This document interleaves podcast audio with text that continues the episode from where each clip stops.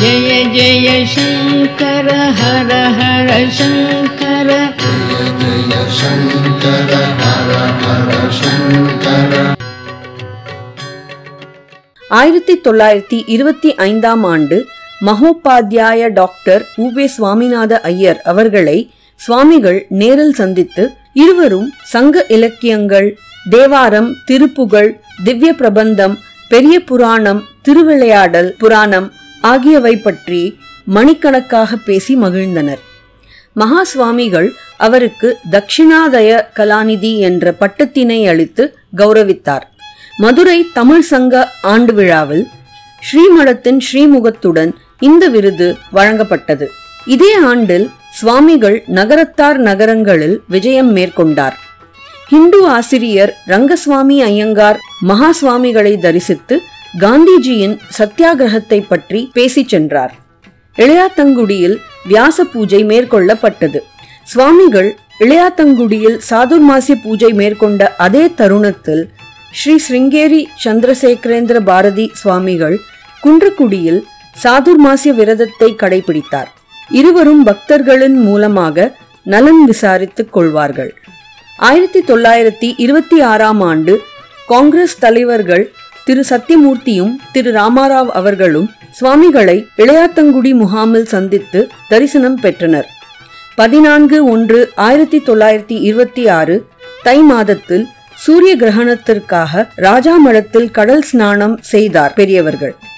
D S குடும்பத்தை சேர்ந்த Diwan Bahadur T N Muthiah Chettiar அவர்களுக்கு தர்மபூஷணம் என்ற விருதை வழங்கி கௌரவித்தார். மகா சுவாமிகள் கரம்பக்குடியில் ஒரு நாள் தங்கி ராஜா மடம் சென்றபோது ஒரு இஸ்லாமியர் சுவாமிகளின் பல்லக்கை தூக்கி நடந்து வந்ததை சுவாமிகள் அறிந்து பல்லக்கை நிறுத்தி அவரை அருகில் அழைத்து விசாரித்தார். அவரும் சுவாமிகள் மீது தான் இயற்றியிருந்த ஒரு பாடலை படித்து விளக்கமும் சொன்னார். நிறைய பூ பழங்களையும் சுவாமிகளுக்கு வழங்கினார். சுவாமிகள் அவரை ஆசீர்வதித்த போது மிகவும் கண் கலங்கி சுவாமிகள் தனது கண்களுக்கு அல்லாவாகவே தெரிகிறார் என்றார். சுவாமிகளுடன் தனிப்பட்ட தரிசனம் பெறுவதற்காகவே பல்லக்கு தூக்கி வந்ததாகவும் தெரிவித்தார்.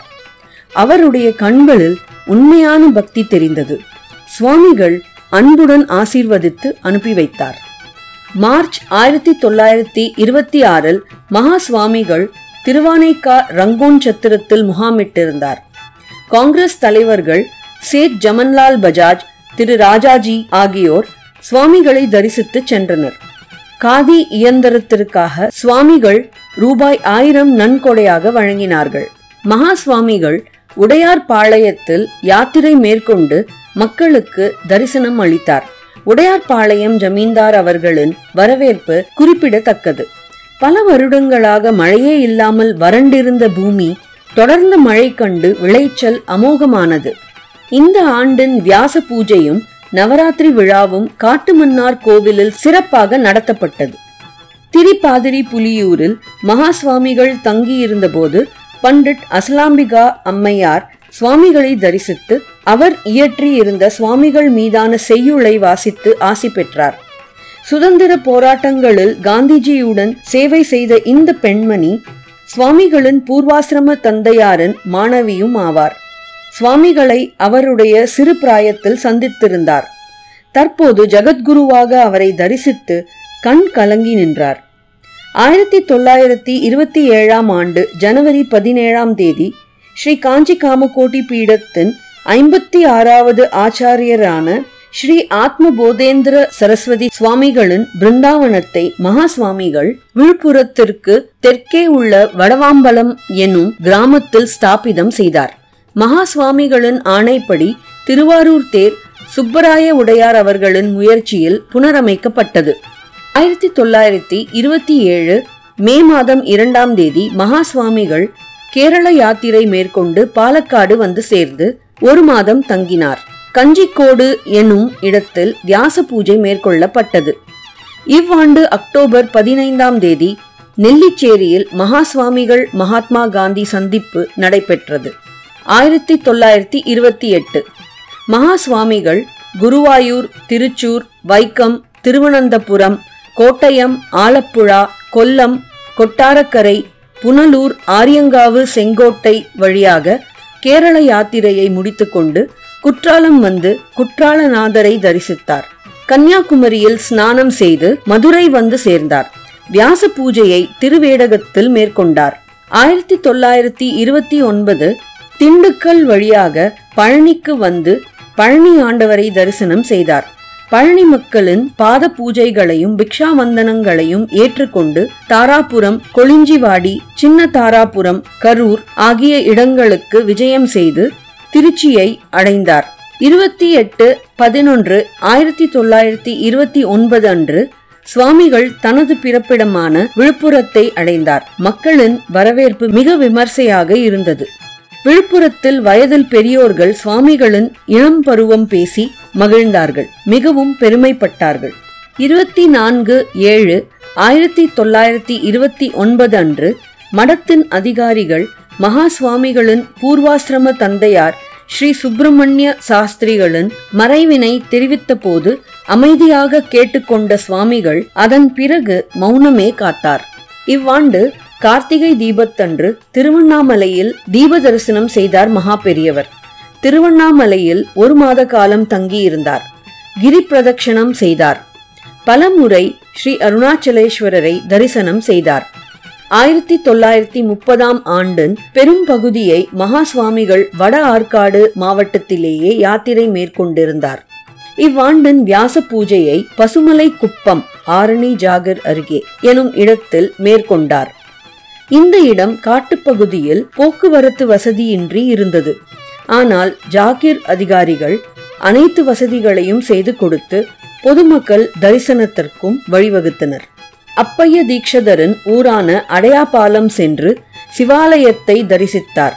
நானூறு ஆண்டுகளுக்கு முன்பு வாழ்ந்த மகானான அப்பைய தீக்ஷதரை பற்றி மக்களுக்கு எடுத்துரைத்து ஆண்டில் ஒரு தினத்தை தீக்ஷதர் தினமாக கொண்டாடும்படி கேட்டுக்கொண்டார். அவருடைய சந்ததிகளையும் பெருமை மட்டுமே பேசிக் கொண்டிராமல் தீக்ஷதரின் படைப்புகளை பயின்று உலகறிய செய்ய வேண்டும் என்று அறிவுறுத்தினார். வியாச பூஜையை பூசமலை குப்பத்தில் முடித்துக்கொண்டு காவிரிப்பாக்கம், ராணிப்பேட்டை, வாலாஜாபாத், ஆற்காடு, திருவள்ளூர், பூந்தமல்லி, கோயம்பேடு வந்தடைந்தார். வருட கடைசியில் திருக்கழுக்குன்றத்தில் வேதகிரீஸ்வரர் சுவாமியையும் பக்ஷி தீர்த்தத்தையும் தரிசனம் செய்தார். ஆயிரத்தி தொள்ளாயிரத்தி முப்பத்தி ஒன்றாம் ஆண்டு ஜனவரி மாதத்தில் செங்கல்பட்டு வந்து சேர்ந்தார் சுவாமிகள். ஆங்கிலேயரான பால் பிரண்டன் மகா சுவாமிகள் சந்திப்பு நிகழ்ந்தது. இந்த சந்திப்பு மிகவும் பரபரப்பாக பேசப்பட்டது. இதன் முழு விவரமும் இந்த புத்தகத்தில் முன்பக்கங்களில் கொடுக்கப்பட்டுள்ளது. இருபத்தி ஐந்து ஒன்று ஆயிரத்தி தொள்ளாயிரத்தி முப்பத்தி ஒன்று அன்று மகா சுவாமிகள் காஞ்சி மகா கஷேத்திரத்தை வந்தடைந்தார்கள். பெரிய காஞ்சிபுரத்தில் ஸ்ரீமடத்தில் சுவாமிகள் ஒரு மாத காலம் தங்கினார். ஸ்ரீ காஞ்சி காமாட்சி அம்மனை தினமும், ஸ்ரீ வரதராஜ பெருமாளையும் ஸ்ரீ ஏகாம்பரேஸ்வரரையும் அடிக்கடி தரிசித்தார் மகாசுவாமிகள். ஸ்ரீ காஞ்சி காமாட்சி கோவில் கும்பாபிஷேகத்திற்கான முன்னேற்பாடுகளை செய்தார்கள். ஏப்ரல் மாத கடைசி வரை காஞ்சியில் தங்கியிருந்தார்கள். பின்னர் யாத்திரை புறப்பட்டு ஸ்ரீபெரும்புதூரில் ஆலய தரிசனம் செய்து க்ஷேத்திர பெருமையை உபன்யாசம் செய்தார்கள். வட ஆற்காடு மாவட்டத்தில் எசையனூரில் இரண்டு நாட்கள் தங்கிவிட்டு இருபத்தி எட்டு ஜூலை ஆயிரத்தி தொள்ளாயிரத்தி முப்பத்தி ஒன்னு அன்று சித்தூர் வந்தடைந்தார்கள். வியாச பூஜைக்கு ஒரு நாள் முன்பு சுவாமி வந்து சேர்ந்தார். அகஸ்தீஸ்வரன் கோவிலுக்கு முன்பு வியாச மண்டபம் அமைக்கப்பட்டிருந்தது. மாலையில் வேதாந்த விவாதங்கள் நடைபெற்றன. இருபத்தி ஆறு ஒன்பது ஆயிரத்தி தொள்ளாயிரத்தி முப்பத்தி ஒன்னு அன்று சித்தூரிலிருந்து புறப்பட்டு முருகம்பட்டு எனும் இடத்திற்கு வந்தார்கள். சந்திரகிரகண ஸ்நானத்தை முடித்துக்கொண்டு அடுத்த நாளே விஸ்வரூப யாத்திரை தொடங்கினார்கள். சித்தூர் மக்களின் விருப்பப்படி நவராத்திரி பூஜைக்காக பன்னெண்டு பத்து ஆயிரத்தி தொள்ளாயிரத்தி முப்பத்தி ஒன்னு அன்று மீண்டும் சித்தூர் திரும்பினார்கள். அக்டோபர் மாதம் வரை தங்கினார்கள். சித்தூரில் இருந்து புறப்பட்டு குடியாத்தம், வைதாதை குப்பம், காட்பாடி வழியாக வேலூரை அடைந்தார்கள். இருபத்தி ரெண்டு டிசம்பர் வரை தாரகேஸ்வரர் ஆலயத்தில் தங்கினார்கள். ஆயிரக்கணக்கான மக்கள் சுவாமிகளை தரிசித்து பல அனுபவங்களை பெற்றார்கள். ஆருத்ரா தரிசனத்திற்கு இசையனூர் வந்த மகா சுவாமிகள் ஆரணி வழியாக காஞ்சிபுரத்தை அடைந்தார்கள். ஆயிரத்தி தொள்ளாயிரத்தி முப்பத்தி இரண்டாம் ஆண்டு ஐந்தாம் தேதி மகா சிவராத்திரிக்கு திரு காளஹஸ்திக்கு யாத்திரை சென்று ஸ்ரீ காளஹஸ்தீஸ்வரரை தரிசித்தார்கள். ஸ்வர்ணமுகி ஆற்றங்கரையில் ஸ்நானத்தை முடித்துக்கொண்டு மாமர அடியில் சுவாமிகள் வீற்றிருக்கும் திருக்கோலம் அனைவருக்கும் சாக்ஷாத் ஸ்ரீ தட்சிணாமூர்த்தியே அமர்ந்திருப்பது போல் மனதில் பதிந்தது. காளஹஸ்தியின் மன்னர் தன் பரிவாரங்களுடன் வெகு விமர்சையான வரவேற்பினை நல்கி சிறப்பு பந்தல்களை அமைத்து கொடுத்தார். தேவஸ்தான அதிகாரிகள் சுவாமிகளை மிகப்பெரிய ஊர்வலத்தில் ஆலயத்திற்கு அழைத்து சென்றனர். காளஹஸ்தியில் ஒரு வாரம் தங்கி சுவாமிகள் பரத்வராஜ தீர்த்தம், மாயூர தீர்த்தம், மார்க்கண்டேய தீர்த்தம், பனாச கோணா, சஹஸ்ரலிங்கேஸ்வர கோணா ஆகியவற்றில் புனித நீராடினார்கள். சிவராத்திரி பௌர்ணமி அன்று கைலாசகிரியை வலம் வந்தார்கள். மனாந்திரமான பகுதி என எச்சரித்தும் சுவாமிகள் தனது கிரிவலத்தை சுமார் முப்பது மைல்கள் காலை ஒன்பது மணிக்கு தொடங்கி நடு இரவில் தான் மடத்திற்கு திரும்பினார். சுவாமிகளின் பாதங்கள் கொப்பளித்திருந்தன. காளஹஸ்தி மன்னர் அடுத்த நாள் சுவாமிகளுக்கு பாத பூஜை செய்து புராதானமான சிம்மாசனத்தில் அமரும்படி கேட்டுக்கொண்டார். அந்த சிம்மாசனத்தில் அதற்கு முன்னர் ஸ்ரீ காஞ்சி காமகோடி பீடத்தின் அறுபத்தி ஐந்தாவது பீடாதிபதியான ஸ்ரீ மகா தேவேந்திர சரஸ்வதி சுவாமிகள் ஆயிரத்தி எண்ணூத்தி எண்பத்தி ஏழாம் ஆண்டு அமர்ந்திருந்தார். மார்ச் பதிமூணாம் தேதி மகா சுவாமிகள் திருப்பதியை அடைந்தார். திருப்பதியின் தெற்கு எல்லையில் அங்காள அம்மன் ஆலயத்திலிருந்து தேவஸ்தான அதிகாரிகளால் வரவேற்கப்பட்டு அழகிய புஷ்ப பல்லக்கில் ஆயிரக்கணக்கான மக்கள் சூழ வேத கோஷங்களுடன் ஸ்ரீ கோவிந்தராஜ பெருமாளின் ஆலயம் வந்து தரிசித்தார். திருப்பதி ராமசுவாமி ஆலய தோட்டத்தில் சுவாமிகள் தங்குவதற்கான ஏற்பாடுகள் செய்யப்பட்டிருந்தன. பிரம்மஸ்ரீ வெங்கடேஸ்வர தீக்ஷதராலும் நாகபுடி என் குப்புசாமி அய்யரவர்களாலும் வரவேற்புரைகள் வழங்கப்பட்டன. பாத பூஜைகளும் பிக்ஷா வந்தனங்களும் பிரமாதமாக நடைபெற்றன. மகா சுவாமிகள் நவரத்தினங்கள் பதிக்கப்பட்ட மகரண்டி பதக்கமும் பீதாம்பரமும் ஸ்ரீ வெங்கடாச்சலபதிக்கு சமர்ப்பித்தார்கள். சஹஸ்ர கலச அபிஷேகமும் கருடோத்சவமும் சுவாமிகள் ஏற்பாடு செய்தார்கள். பாபநாசம் ஆகாஷ் கங்காவில் புனித நீராடினார்கள். ஏராளமான ஏழைகளுக்கு ஆடைகளும் பொருளும் தானமாக வழங்கினார்கள்.